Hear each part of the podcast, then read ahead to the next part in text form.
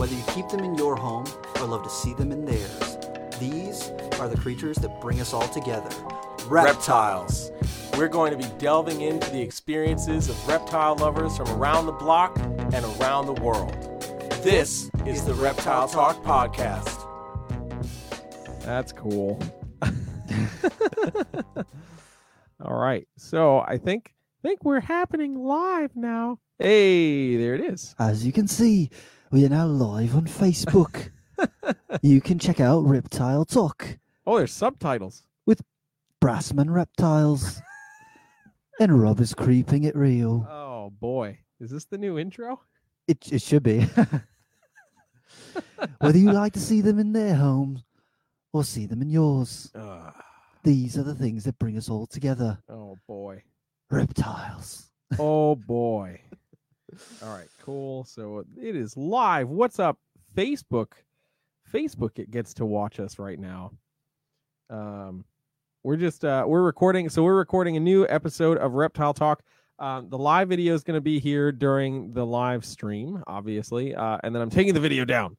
That's right. Um, sorry, It's going to be uploaded on maybe YouTube and maybe, Maybe so. our OnlyFans. maybe so. So we're doing this because we're testing it out, and uh, I forgot that I should have tweaked this earlier in the week. So we're doing it here right now Hey. on Facebook. Um, so I'm just sending this to a couple people really quick, and then we're gonna get started. So, for the month of January, Jeremy and I are going to be recording resource episodes. These are episodes that you can share with fellow reptile lovers as a resource to the community. We're working on, uh, last week we did Tools of the Trade, where you can learn about tools that people use when they're caring for reptiles and working with reptiles. Uh, this week, we are going to be talking about rules and regulations and how the legislative body is affecting people who keep reptiles. I, I just want to take longer so that you can Just continue more. to talk this way. Why? It's funny. Are you, are you going to? I could. I'm waiting. Come on down there. Check out uh, what you call it. It's a uh, reptile talk. We're going to be hanging out with uh, Jeremy over here from Brassman Reptiles and uh, Rob from Rob's Creeping It Real. And we're going to be talking today about the legislative body and uh, how it affects people who keep reptiles. So uh, everything from HR 669 all the way to the ban on tegus, tegus You. and Take igua- iguanas in Florida. We're going to be talking about all them things. Oh, oh, this is wonderful. Okay. Um, You're ready to like actually do it? yeah. Okay. All right. So we can actually start now. Uh, so yeah. Do, do, do, do, do, do, oh boy. All right. What's going on, everybody? This is Jeremy Turgeon from Brassman Reptiles. And I'm Rob, and I'm creeping it real. and uh, we're continuing our January theme, which is we're recording a bunch of resource episodes uh, for you guys on a bunch of different topics. Last week we talked about some tools of the trade, Yeah. and uh, Good this, episode. You should That check was it a out. great episode. And uh, this week we're talking about legislation. Yeah, because it is something that affects every single person in the reptile hobby, whether you think that it does or not. Uh, and a lot of people look at some of the rules that are being passed and they go, "Well, I don't keep venomous snakes, so I don't really care." Uh, and they go, "I don't really keep reticulated pythons, so I don't really care." Um, until it does affect you, and then all those people who you kind of screwed over by not showing up and speaking out are not going to be too thrilled with you. And that is something that we just can't help but get around because it is serious. It's been a serious issue over the last 10, 15 years. And It's it's not stopping anytime soon, It's true. as as you're going to hear. Bam. So uh, Jeremy and I both sat in on uh, rules and regulation meetings and hearings for several different states. Mhm. Uh, I was- you came for Maine when I was there. Yep. Uh, when I was in Maine, we were trying to change the regulations there because they have some of the strictest laws in the United States when it comes to exotic animals. Uh, when I lived there, you couldn't even own tarantulas. Every species of tarantula is illegal. Uh, now you can have four species. Ooh, Ooh. whopping four species. And I And think that Chilean rose hairs, Brazilian rose hairs. Yeah, pretty much. And you know what's weird? You know what's messed up? Uh, two of the species are like, oh well, yeah, those don't really exist anymore. Like the, the Ah. Brazilian black, they're like, oh, Oh, those yeah. were never legally exported out of Brazil, so now people are all selling them as a different Keep species. yeah. So all the ones in the U.S. they're like, these are not that species; they're a different species. Um, so they're like, oh, those you can't even have those. Um, and then the the rose hair species that they have listed is not the one that's generally kept in the hobby. It's like most people keep porteri, and rose is much less common. But blah blah blah. I'm getting into uh, splitting hairs here. But it bothers me because mean- Maine has got some shoot- horribles shooting- regulations. Shooting hairs.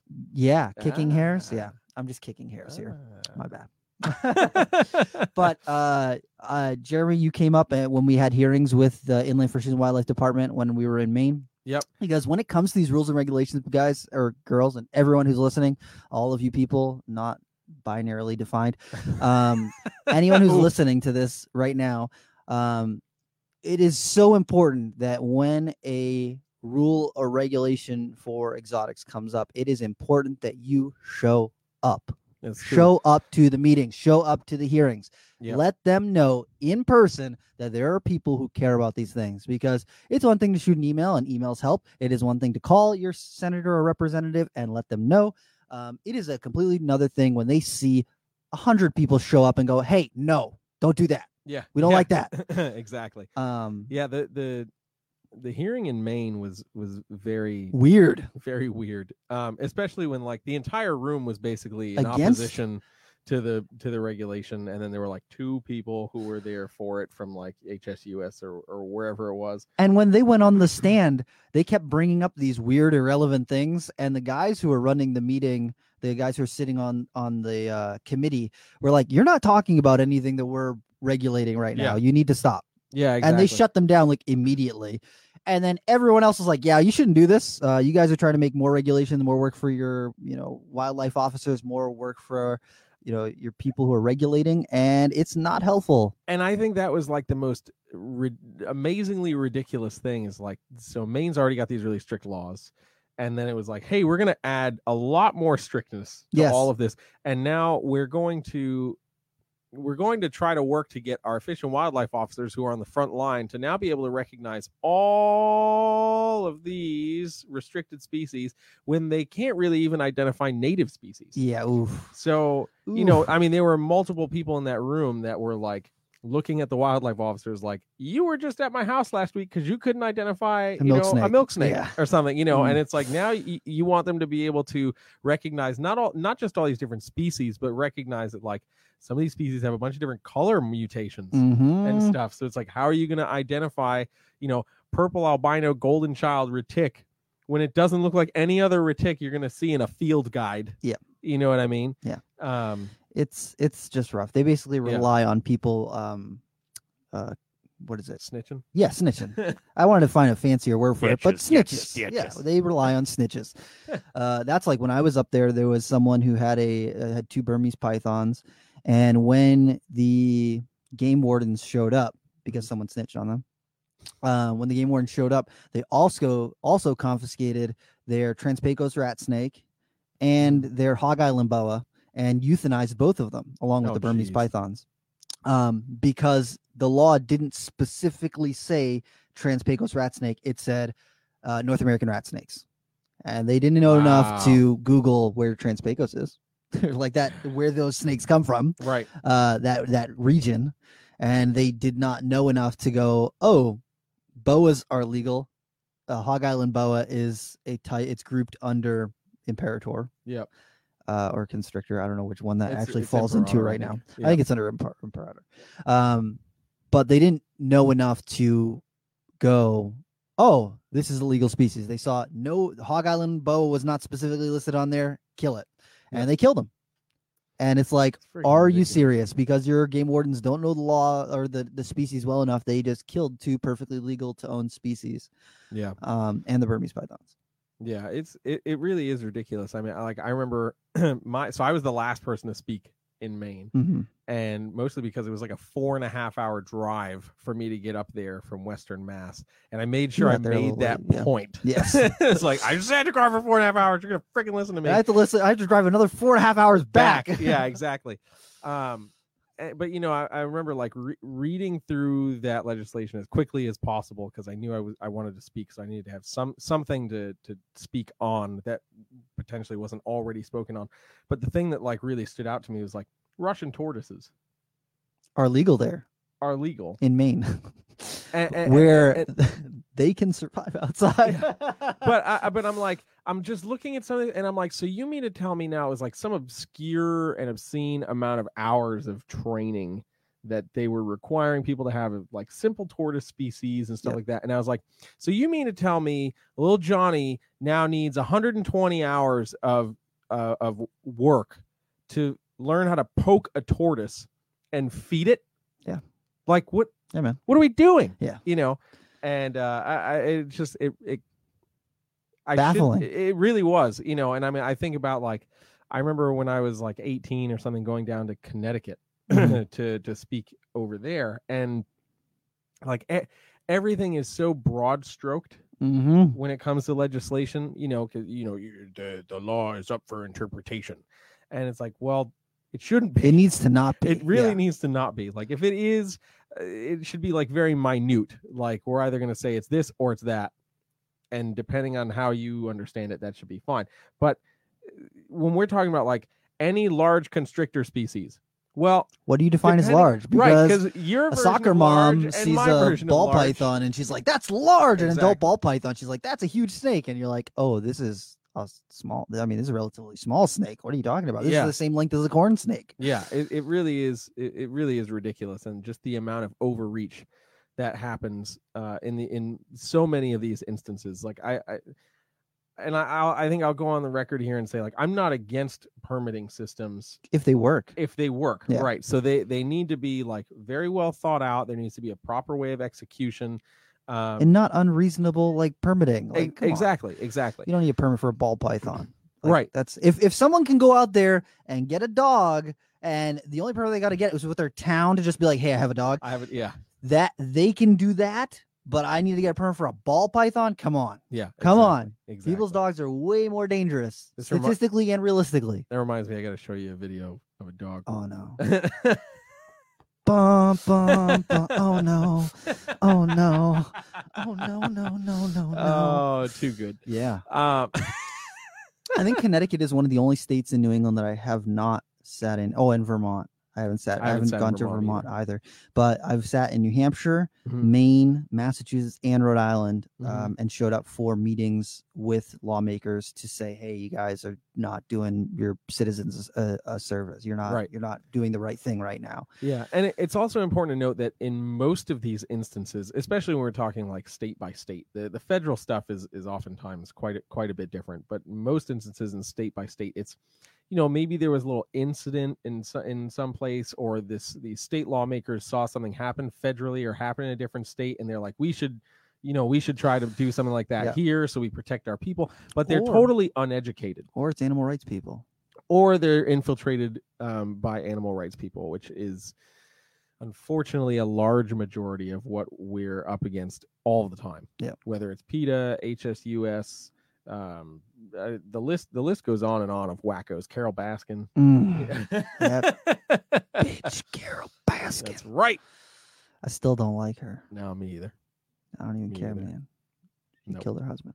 Um, but the uh it, it's they just paint with this wide brush so that they can go oh we we fixed it we did Mhm. it and it's like actually you you made everything harder Harder. Yeah, exactly. uh not just for the people who live in your state but for the people who are regulating in your state for your game wardens for your animal control officers for all those people because they went from going okay there's uh, these species that are illegal and i can identify a rattlesnake if i need to um, there's going from that to okay now i have to differentiate between this species of chameleon with three horns and this species of chameleon with sometimes three horns sometimes not.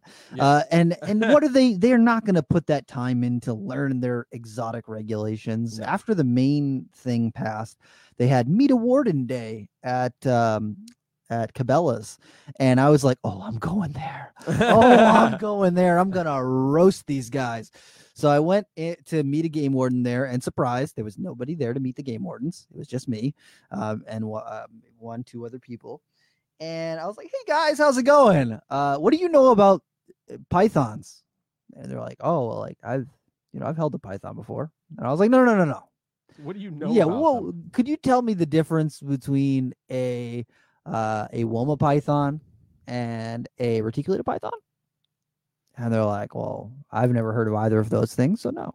And I was like, "Okay, well, here's the deal. Your state just passed a regulation um, that you know makes some more species legal, but also makes quite a few more illegal as well. Um, can you tell me anything about this law?" Uh, it looked like they were trying to catch flies in their mouth because like it just hung so long. And I was Uh, just like, man, these are the guys who are enforcing the law and they don't know anything about the regulations. Yeah. And that's the one thing. The lawmakers are making these rules so that they can go, ah, we've got this rule in the book. Uh, they're not doing anything about enforcement. right. They're not. Right. There just are not because to most game wardens and and inland fisheries and wildlife department and fishing game and those guys, uh, they deal more with uh, poaching, Mhm. hunting, uh, natural resources, and things like that. The um, you know forestry and that sort of stuff. Mhm. They're not they're not thinking about who's keeping ten racks of snakes in their basement Yeah. until there's like a call for someone who's got 30 racks of snakes in their basement and then they go holy crap this is an issue exactly. so it's it's a big thing um you know the lawmakers are not thinking about what is actually going on practically so this Yeah. is important if you if you are not in there giving a voice to the people who are going to be regulated against they're just going to go oh whatever do whatever we want and it's going to be an issue. It will Yeah. be an issue.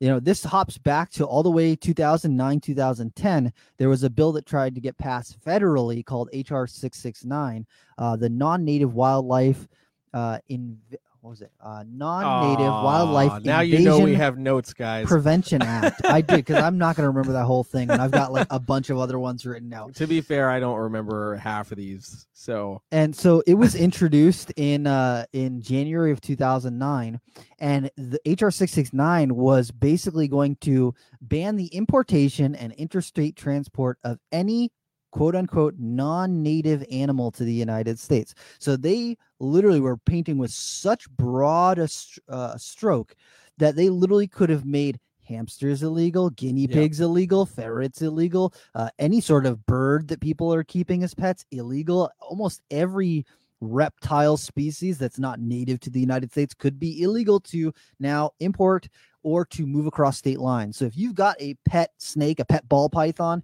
and you moved from, um, you know, Connecticut to Rhode Island, boom, you're now federal breaking a federal law. You now be a felon. Uh, you know, Yeah. facing thousands of dollars in fines and jail time because you moved with your pet. federal jail time. Yeah, federal jail time, not like oh, going to the county. No, no, no, federal jail time for moving Gitmo. with your pet, like literally. And they were HSUS and and PETA was pushing the for crap out this. They pushed hard to try and get HR six six nine passed. and it, it's important to to recognize too like this the the instance of hr 669 it was the first time um uh, the first major time that any sort of legislation was coming up like this that was just a broad paint stroke against anybody who owned anything exotic. This wasn't a reptile specific bill. This wasn't a fish specific bill. This wasn't a bird specific bill. It was everybody. Yeah. It was absolutely everybody. And one of the things that it showed there's two, two major things always stick out in my mind when I think about HR 669. First, it showed that when the exotic animal keeping community gets together, we can Oh, we certainly can make kick our butt, voices man. known, Yeah. right? Um, Yeah, I remember they're saying that the exotic animal industry was like a three billion dollar industry, and that was in 2009. I can only think of how much it's grown since, then. right? It's got to be two, three times bigger now. easily. So the other thing that this that this made me think of was, man, how awesome would it be if in any instance of any we all came together like we that. all always came together like this Yeah. because one of the one of the most difficult things, and this is true even within the reptile industry. excuse me. Um, you get that that the clicks right, the groups. You know, so if HR six six nine was just like reptile related, the bird people wouldn't get involved, the mammal people wouldn't get involved, the insect people wouldn't get involved because they're like, ah, that doesn't affect us at all. Um, and it was kind of really eye opening because now for the first time we all had to band together to really push for this to not happen. Um, and it's unfortunate that even now, even on the state level, when we see things pop up, it's it's basically like every every person in that category for themselves, Mhm. you know, which is certainly frustrating. And um, you know, it really pushes us to need to educate people about these legislations and what the precedent is if something gets passed or even just something being proposed. Yeah. Um, that's that's honestly the most uh, important thing is the more people that know and understand what this is and how it affects the whole network of the exotic animal community, not just reptiles, not just birds, not just fish, whatever.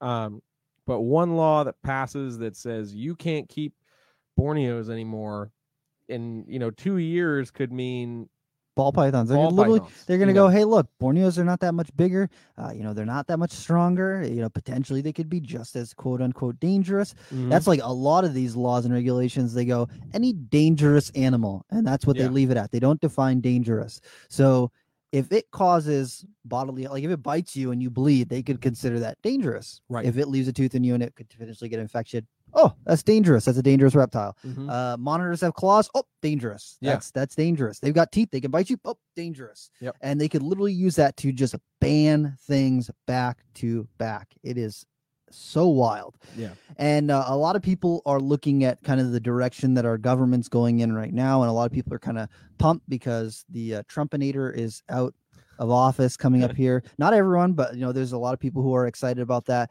Um, and they're like, "Oh, it's going to be great. Everything's going to be awesome." But uh, because the Democrats are kind of holding the the House and the Senate and and the presidency now for this upcoming term, but when HR six six nine passed, it was supported by thirty nine Democratic, uh, you know, representatives and Mhm. only three Republican representatives. So this this is stuff that gets generally pushed by the Democratic Party. I'm Right. not here saying I hate Democrats. I'm not saying anything like that. Or, you know, I mean, I just want people to understand that even though you might affiliate yourself with one party or the other, both of these parties will often support this. And especially where we're coming into a time where uh, the parties that have historically backed things like this are coming into power. It's something that we need to be aware of as a Mhm. hobby, as keepers, um, just something to keep in mind. So, HR 669 kind of uh we we definitely kicked its butt um usark came up like nobody else there was Yeah. you know nerd came out and donated thousands and thousands of dollars big breeders they were donating like almost all of their sales to money to usark so that we could you know have lawyers there to represent us uh PIJAC came in Yep. and, and really pushed um for people to to be able to keep their animals and to be able to to overturn this proposed regulation. And um that was you know 10 years ago 11 years ago.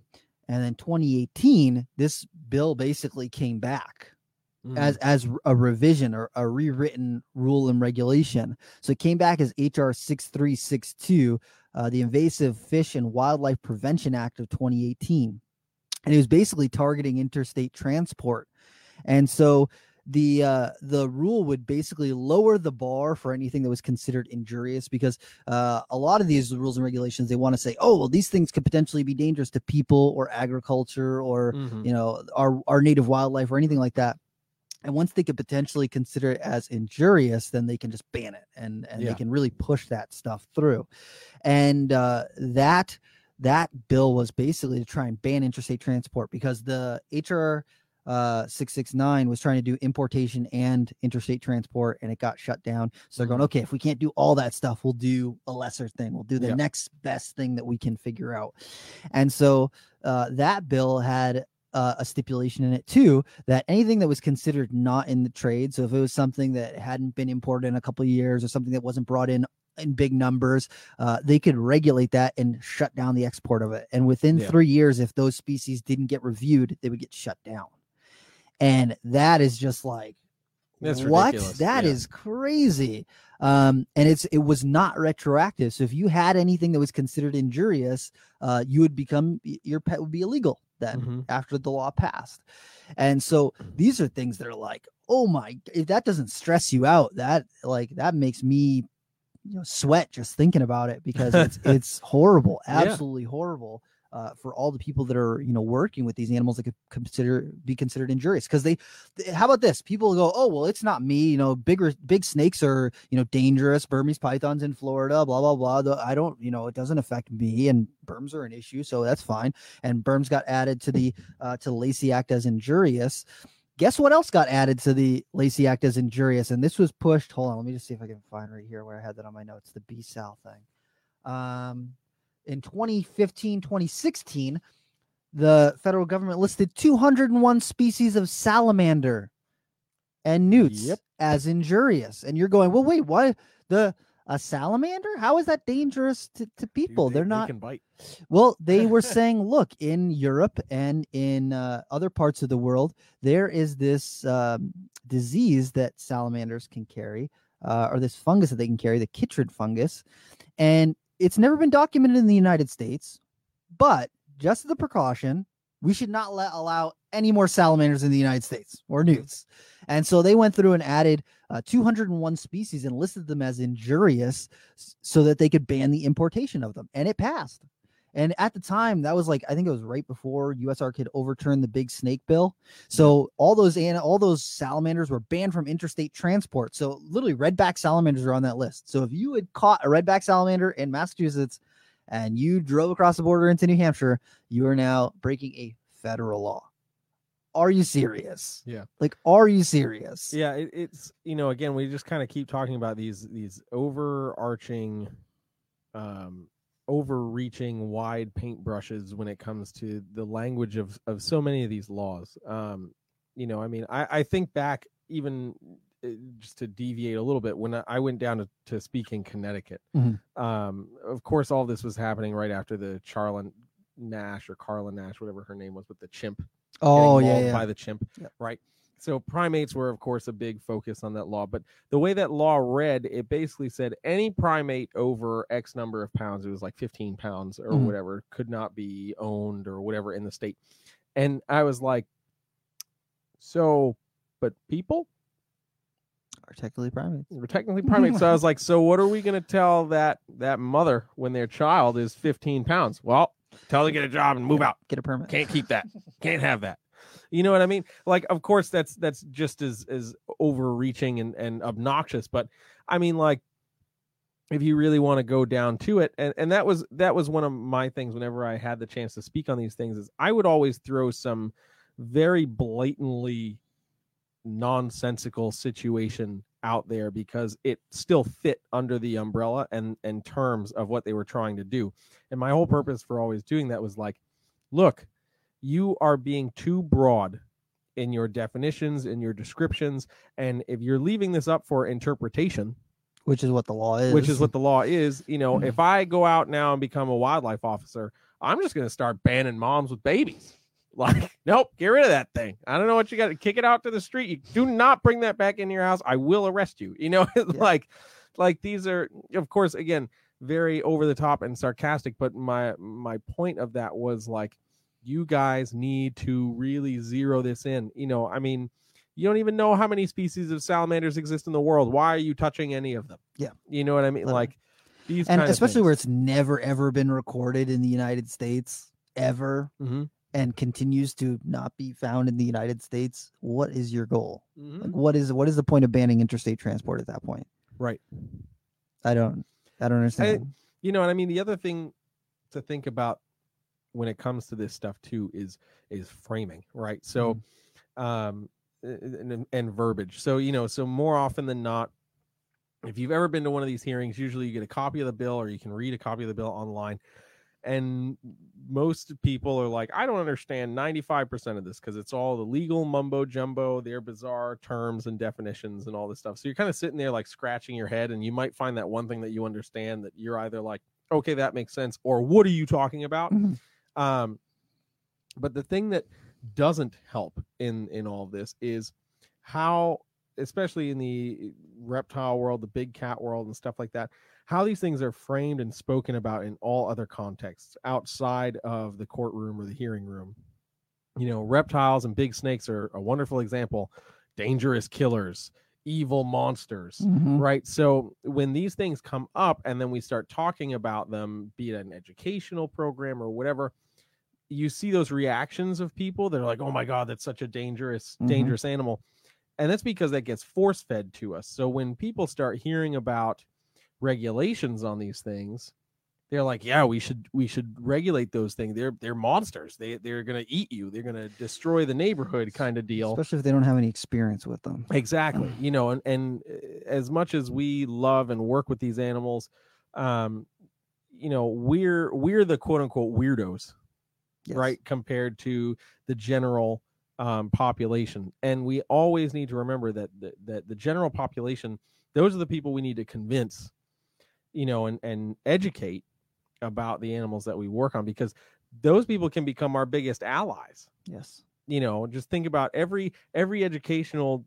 program that you've done that you've you know you've basically gotten all those people maybe except a couple who are like really super scared Holding for no on to it. reason Yeah. um but you've got most of those people to at least open up their understanding To see Of it's these not things. the movie Anaconda. Right. Surprise. and that is that is key because then if that person caught wind of something like this and be like well i don't understand i just touched one of these things Yeah. and it was like the coolest thing ever and that animal wasn't evil or, or malicious in any way shape or form and then you know we put out a post and we say hey this is happening we need your help those are going to be extra voices and signatures that we get because of those little experiences you know and, and you don't have to go and bore them with with legal mumbo jumbo but that act of just changing the mindset of people who another in another instance would be like yes ban those things because they're horrible they're they're evil now have a slightly different way of thinking and are like wait well i don't understand why this is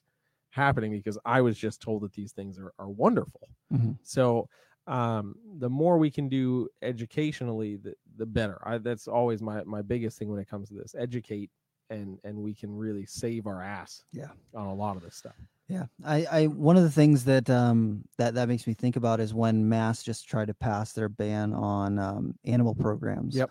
And so the people who wrote the law were framing it as, oh, we're trying to ban traveling zoos because we don't Mhm. like the way that some zoos treat their elephants and, and larger animals.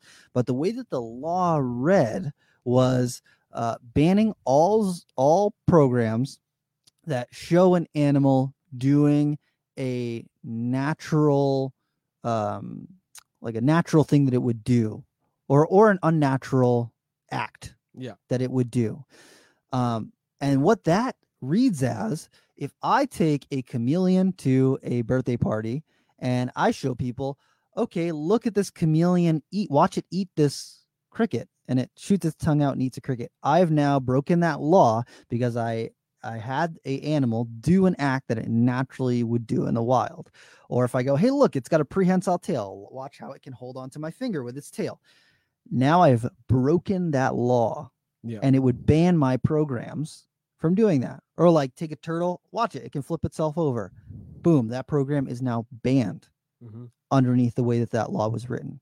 And the people who wrote the law knew exactly what they were doing because there were people from HSUS there. There Mhm. were people from PETA there.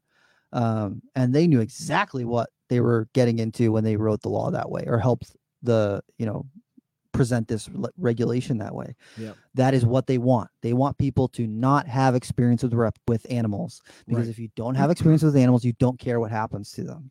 Right. And again, going back to to frame to framework, you know, like I remember when um when that was going on because I've got a few friends that work with big pachyderms and, and stuff like that, and they, you know, they were of course all up in arms Mhm. about this whole thing, and you know that whole the whole avenue of like we want to ban the traveling circuses because you know elephants and all this other stuff, and it it's really easy for people to jump on board with that Yeah. Because they've seen the the clips of horrible instances where animals are truly mistreated so they're like yeah we we don't want that to ever happen And save the elephants save the elephants. And um you know i think most people would kind of fall into that same category but not understanding the law and not knowing the law means they don't know all of the repercussions that are going to fall behind it when exactly in those instances that you were just talking about having it and you, having an animal do something it would naturally do for entertainment Yes, that's purposes. that's how it was worded. Yeah. yeah that's that you know and it's like well how the hell else are you going to learn Yeah. yeah I want know? you to be dry and boring yeah and don't let it do anything that it would naturally do. So you have to hold it down. yeah yeah What is exactly. the Pin it, point? pin it yeah What is the point of that? Yeah. So you get the uh, so like what I was talking about with framing is you get the the one side of it which is um, these things are evil, terrible creatures. If we're talking about reptiles, these things are evil, terrible creatures. We need to stop people from owning them. And then you get the the subtle, underhanded. Well, we're going to lump this into some other bill that's an Yeah. easier cause that sounds positive, that more people can get behind. Because they they were promoting it as ban the circus, like ban Yeah, the, the big elephant bill. cruelty in the circus. Yeah. Um, and then the actual bill didn't really say specifically circus. It said uh, educational Yeah, program, any kind of traveling any program, sort or of traveling like that. Yeah. Which is like bans tons of things that Mhm. that you know most people would not have caught Yeah, on if- if, exactly. we hadn't seen it there. Exactly. And I mean, like, that's one of those things where, you know, if you've ever been in an instance where you've sat in on one of these hearings or you've looked at any of that legislation, you know, and suddenly you're face to face with at least 10 pages of ridiculous verbiage and, and jargon about whatever the context is. And it's intimidating, especially if you've never looked at anything like that before. You're like trying, mm-hmm. okay, they spell out all the definitions of everything they're going to talk about, then they talk about it. And if you aren't prepared for that, you're just going to be like, well, I, I I don't know what's going on, and that's how they on. want you to feel. yeah, exactly. So, you know, I mean, like, I think another thing that I think about is like when Massachusetts was trying to do the uh, timber rattlesnake. Oh my god, in the Quabbin, in the Quabbin, yeah, Oh, and uh, and that whole thing got so blown out of proportion. Yeah. And um, People were saying that rattlesnake venom would get in their water their supply water, and they yeah, would get poisoned from it. Are And- you kidding me? And, yeah, it was absolutely ridiculous. And they're gonna swim two miles from the island, Island they wanted to do to the mainland. Now, Oh so here's the thing: like timber rattlesnakes are native to Massachusetts; they're just highly endangered. Yep.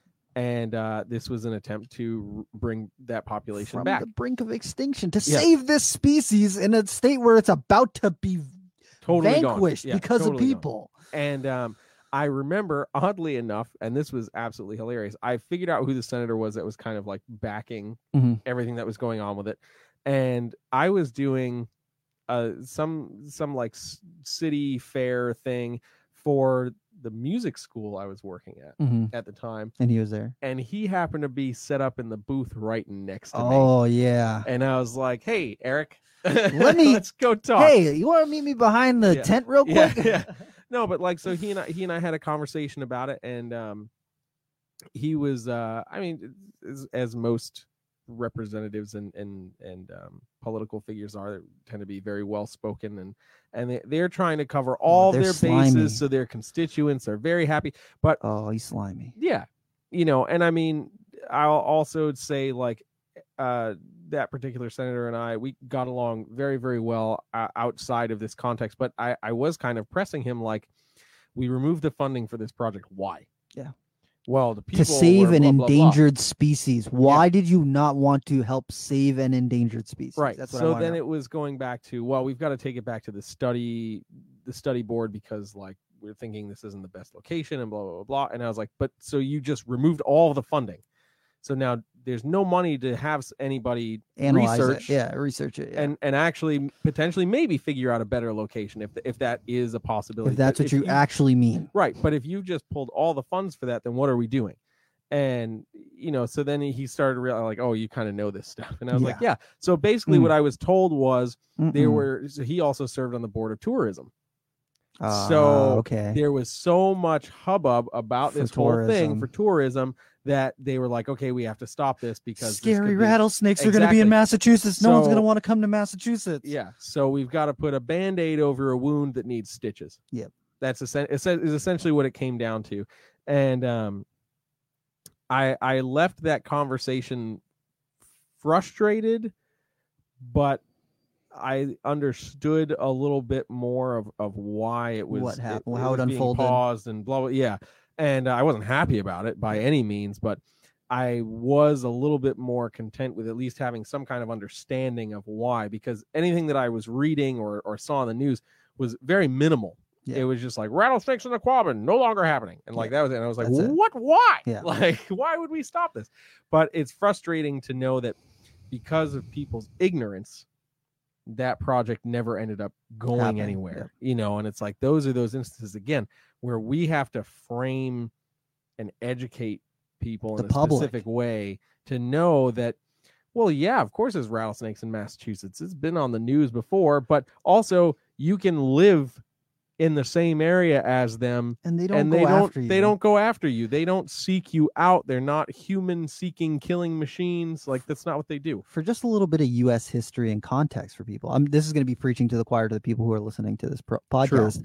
But uh, one of the first symbols for the United States was a bright yellow flag, the Gadsden flag, with the rattlesnake coiled up on it, which is a timber rattlesnake. yep And it says, "Don't Don't tread, on, me, because some of the first settlers to the United States landed in New England. Surprise, where we have timber rattlesnakes, and they learned real quickly. Hey, that thing with the thing on its tail, Yeah. don't go near it. yeah They're they're not evil, but don't yeah, go, but just don't don't, mess touch with it. yeah Um, and Benjamin Franklin actually wrote a big two-page letter about why he admired and loved the timber rattlesnake, and and why he thought that that should be the symbol for the United States or for the the colonies, yeah um, because they don't go out of their way to hurt people. They stand their ground, and if you mess with them, they are extremely powerful. Like Yeah. they they they've got some weapons on them. Yep. Um, and that was they were like, yeah, that's like that's us. That's yeah that's us. that's us And then now people are like, oh, a snake in my yard. I gotta kill it. It's uh yeah and it's like just like that too just like that. if you saw the video, I'm sorry. um, but it's it's just crazy how far we've come from looking and admiring this animal for what it is Mhm. to now like fearing it because they don't know anything about it. Yeah. Yeah. And, y- y- you know, again, I, sound like a friggin' broken record, but the framing of how these animals get portrayed means so much. You know, if you think about any Animal Planet show that had anything to do with like Venom One down in Florida or anything like that, Yeah. it was always like a rattlesnake striking at the at the TV screen. With a cobra striking sound. Yeah, exactly. on a Uh, corn snake. on a corn. Oh no.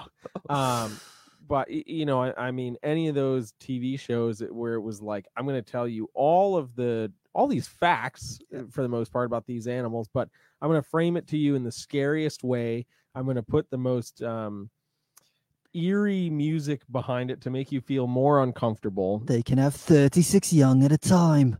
Every single one is potent from the moment that it's born. And you're like, oh my God, Yeah. deadly snakes. Deadly, so deadly. Yeah. 36 babies. Yeah. And, and then everyone's going, oh, well, the babies are more toxic than the. And it's like, "Ah, but they have a smaller venom yield. And uh, whatever. I'm not yeah, going there. yeah. There's a lot, Yeah. guys. um but so these these uh, what we're trying to say is that these regulations are not limited to a federal level like Right. it is important to pay attention to USARK and see what is going on at a federal level but it's also important to see what's going on at a smaller level because just recently like 2020 uh time frame um Alabama is talking about banning all big snakes, like quote unquote big snakes, anything Mhm. that's listed as injurious. So any all those 201 species of salamanders are going to be banned.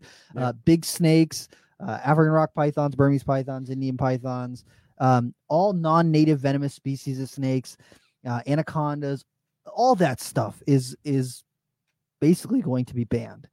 And uh, they haven't. They're just starting to do a- an economic impact survey. I think it's recently within the last year or so. They've been um, looking at that how it's going to affect the people of Alabama and the people Mhm. who do business in Alabama.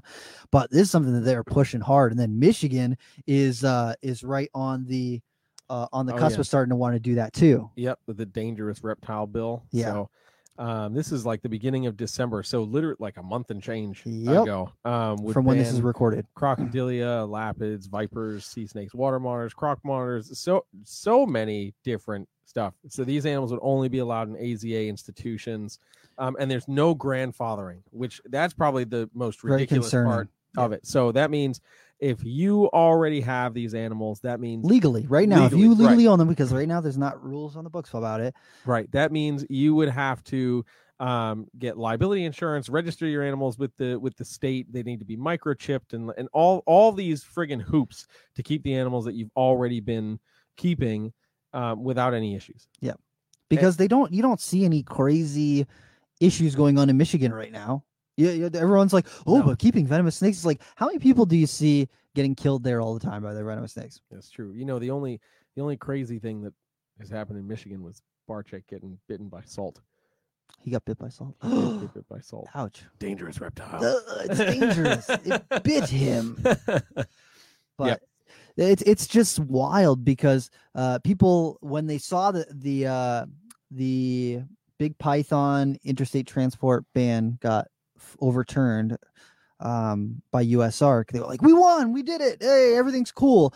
And what HSUS and PETA and the people who are trying to pass these regulations did I said okay okay we might not be able to do this on a federal level. We should start going state by state and see which which states we can push this through. Because if you can push it through in uh, Massachusetts, then people are going to go, oh, Massachusetts is progressive. They they do lots of cool stuff. And then other states around, Rhode Island's looking at what Massachusetts Right, is doing. right, right. Connecticut's looking at what Massachusetts is doing. New Hampshire's looking at what Massachusetts is doing. You know, every state around the country is going to be watching which one of these states goes first and Mhm. which one, how they put these rules and regulations in place and what happens afterwards. yeah. And if we are not standing up and making noise and saying, "Hey, we're not going to take this," um, you know, we're just going to get bulldozed. It's going to be little dominoes falling until the whole thing collapses in on itself. Yep. So in in tandem with all of this, because we've been talking about all these regulations, both federally and, and in different states, there's a couple things that are really important for you guys to be aware of, and some resources that you guys should be checking out um, when it comes to this. First and foremost, USARK. United Um, States Association of Reptile Keepers. That's right. If you're not already a supporter, um, a member. or a member, go become a member now. And now here's the thing: I understand we're in a we're in a global pandemic, I know things not are- everyone's got extra money right now. right? So at the very least, you can still support USARK by going checking out their social media, making sure you're giving them a follow, and when you see something Pop that up. they post about a, a state issue or a federal issue, share it. Like share it, it. share it, comment on it. Exactly. It's Send it to some people. It's It- free. It's free. And uh and and send those emails. The one that's the one thing that's wonderful about USARK is they generally already do this these pre-written emails that you can you can add your your little bit in there if you want, but you just basically adjust it for each person, senator, representative, whoever. Um and it's all spelled out. So you just copy and paste, copy and paste, copy and paste, and uh, it really makes the job that much that much easier for us. Yep. And they basically always do that. So it's a really easy way for you to get yourself immediately involved.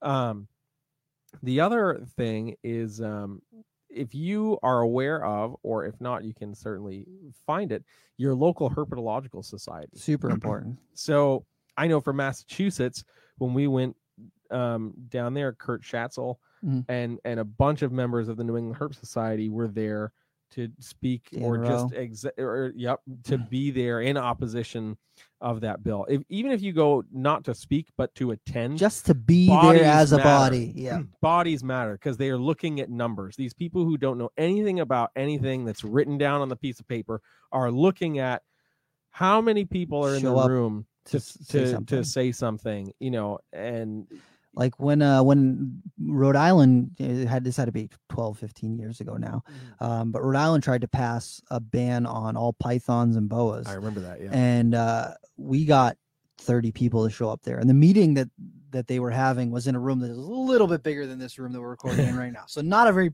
yeah. big You room. can, You can see fit- all the walls. Hey, you can see all the walls you can maybe touch them if you stretch yeah, um, so it's a little bit bigger than that. So they had six people there as the like board members to he, uh, to speak on this, and they like poked their head out of the room and they went, "Oh my god, there's a giant cloud of people out here." And they were they went to the first person, which was like uh, Kurt or Dave, and they're Mhm. they're like, "Hey, what are you here for?" Oh, I'm here for the the Python ban. What are you here for? I'm here for the Python ban. What are you here for? I'm here for the Python ban. Are you guys here for or against it? against it. Okay, everyone in the hallway, if you're for the Python ban, can you raise your hand? Not a single hand went up. Okay, if you're here and you're in opposition of this ban, can you raise your hand? Every single hand that was outside that room went up. The person went, uh, okay, hold on one second. Walked inside, uh, closed the door for a second, came back out. We're tabling this bill, um, so it's it, which basically means that it's dead. Um, Mhm. they're not going to be reviewing it. They're not going to be passing it. Um, it's being tabled right now. You guys don't have to stay for the meeting. And just by us showing up, we didn't have to say a word. Yeah. Just by us showing up and showing that it, this affects people, they were like, you know what? We don't need to deal with this because Yep. it is going to be more paperwork for us. yep. Exactly. And they don't want more paperwork. exactly so yeah finding finding your local herpetological society whether it's a state herpetological society or a regional one so i know like um, there isn't necessarily one in all the states in new england but we have We have a group England one, the New England Herp Herp Society, and then Maine has Um, their own Herp Society as that's well. right which you were the president of I was, I was briefly while I was fighting the regulations up there, and uh, being president didn't do anything. oh no I mean, I don't want to say it didn't do anything to help, but it didn't get the things passed that I wanted them to yeah pass. yeah Uh, how about this, dude? Uh, When I was living in Maine, I had, I wanted to get permits for my tarantulas because I've been a lot lifelong Oh, tarantula yeah, yeah, keeper, yeah. and I wanted to bring up my tiger rat snakes, my spilotes, which are a harmless species of rat snake from South America.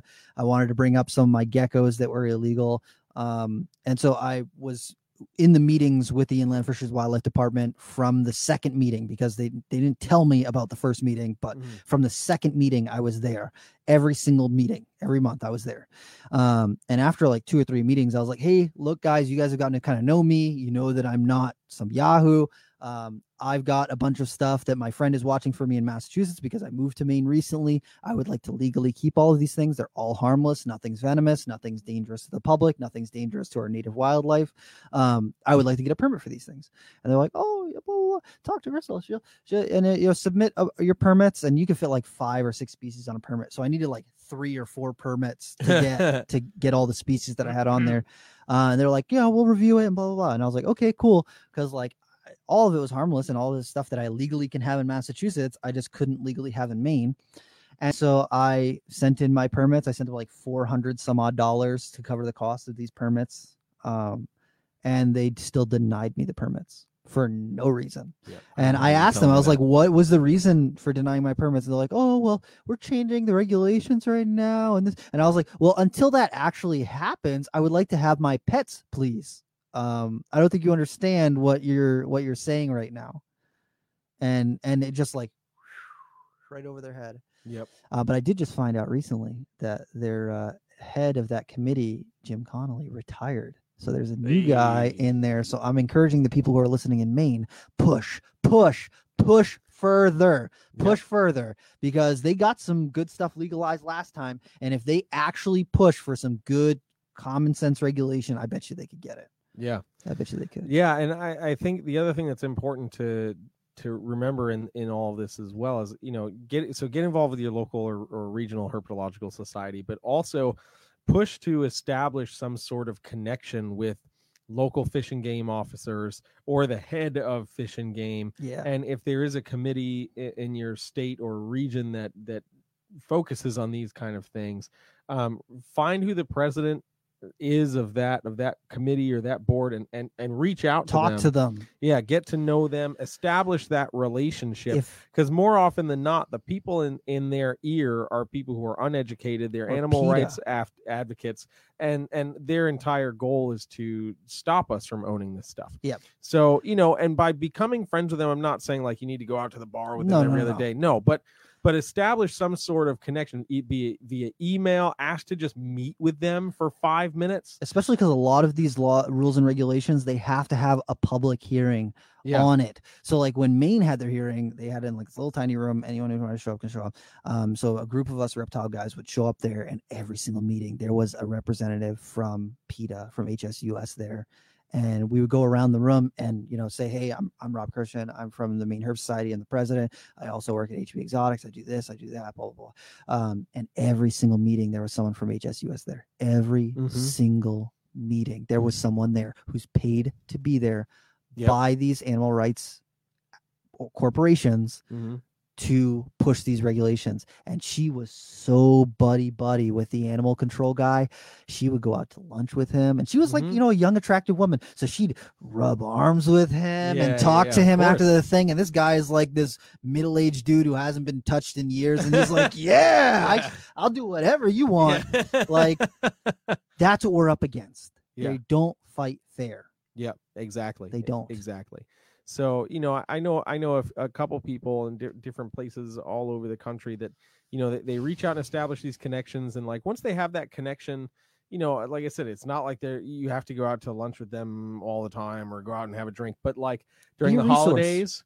But during the holidays, you just send them a little gift basket. Yeah. you know, and, or and or if they if they find something that they don't know what it is, say, hey, look, uh, use me as a resource. If you're good at identifying different snake species, hey, if you guys have a, a snake, uh, someone's pet that you find, a, a wild snake, uh, something that's uh, let go, shoot me a picture. I'll identify it for you. I will help you. Mhm. I want you to have a good relationship with me. I'll help Right. you. So we did that on a regular basis too with, with a lot of those wildlife officers up there. You know, Yeah. hey, use us as a resource. We want to help. We're Mhm. not here to, you know, we are probably going to be a thorn in your side if you're going to be stupid. Yeah, right. Exactly. But um, we're here to be a resource. That's it. Yep. I I remember when I was still living in, in Western Mass, like the uh, SPCA officer that worked in in my region. Like the first time we had any sort of um, interaction with her, um, she came to like look at my stuff and and was like, "Oh my gosh, you've got a lot of stuff." And you know, and I was a kid and had all these different species and like knew what I was doing with all of them. And like from that moment on, anything that had like ever arisen in that She area, reach out to she you. reach out to me and the same thing with environmental police officers is when i got a little older and, and started to meet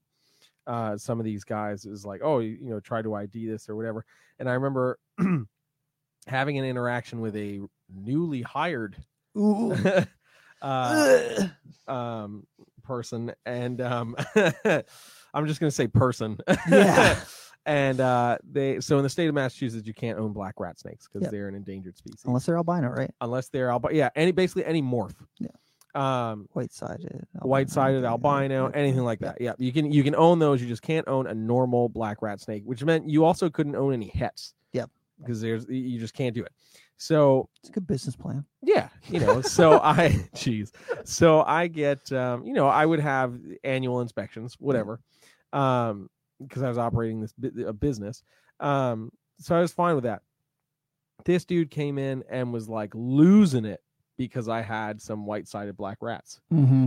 And you can't own these, are endangered, blah, blah, blah. And I was like, yeah, but they're a mutation. Hold The- your the- roll, bu- The buddy. legislation says blah blah blah, and wouldn't take it. Wouldn't take it. Wouldn't Oh, take it, oh, I would have been take it. like, you need to And call like, your Well, supervisor, no, bro. I was like, I was like, do you want do you want me to call your boss's boss? Yeah, I'm like, I got can- him on speed got, dial. yeah, I'm like, I got his phone number right here. I can call him and we can discuss the law. And he like stepped out for a few minutes and then came back inside and, and was like, Yo, okay, okay, all right, those, those are fine. And I was like, yeah, bro, you ain't pinning the big one on me, Oh no, no, this is this is not my first rodeo. Mm-mm. But so establishing those connections is important. Super important. If you can, if you can, you know, not everyone is in a position where they can um kind of you know reach out or do that or you know be in that person's ear all the time. Right. But if you can, uh, you definitely should. That's one of my biggest kind of regrets when I was growing up is that I was not more in touch with the wildlife officers and and people around me because I have been harassed by some some, uh, wildlife officers. You know, some colorful words for those guys. Um, yeah, I- these guys, man.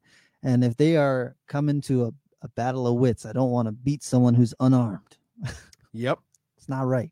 Oh man. All right. So we're wrapping up our time. We might have to do another episode on this. I think it would be good. I think what I'm going to do is I'm going to reach out to Phil yeah. at US USARK Yes. and see. I haven't talked to Phil in a while, but I think I'll, I'll reach out to him and see if we can get him on. President of USARK. Yeah. Yes, that would be incredible. that would be another cool resource episode. Yeah, for sure. So stay tuned for that. Yeah. But in the meantime, Rob, if people want to learn more about you, where can they go find more about you? You should check me out on Instagram at Rob is creeping it real, on Twitter at Rob is creeping, and don't add me on Facebook. Oh wait, and check out my YouTube channel, uh, Rob is creeping it real. I just posted another new video, um, looking at a experiment that I did on a clutch of Borneo short-tailed pythons Ah. where the last week of incubation or last like two weeks of incubation, I bumped up the temperatures on half of the clutch to see if it holds any um, bearing on the coloration or contrast of the animals from that clutch.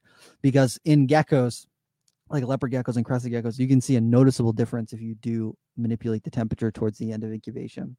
And most of the people I know who breed pythons have not attempted to do this. So I was like, let's do it. Let's, I mean, yes, I, I don't want to like gamble with my babies, but I was like, I think that four degrees is not a That's not crazy big jump. Yeah. um, and it's very interesting. All the babies have gone through like four sheds now, three or four sheds now.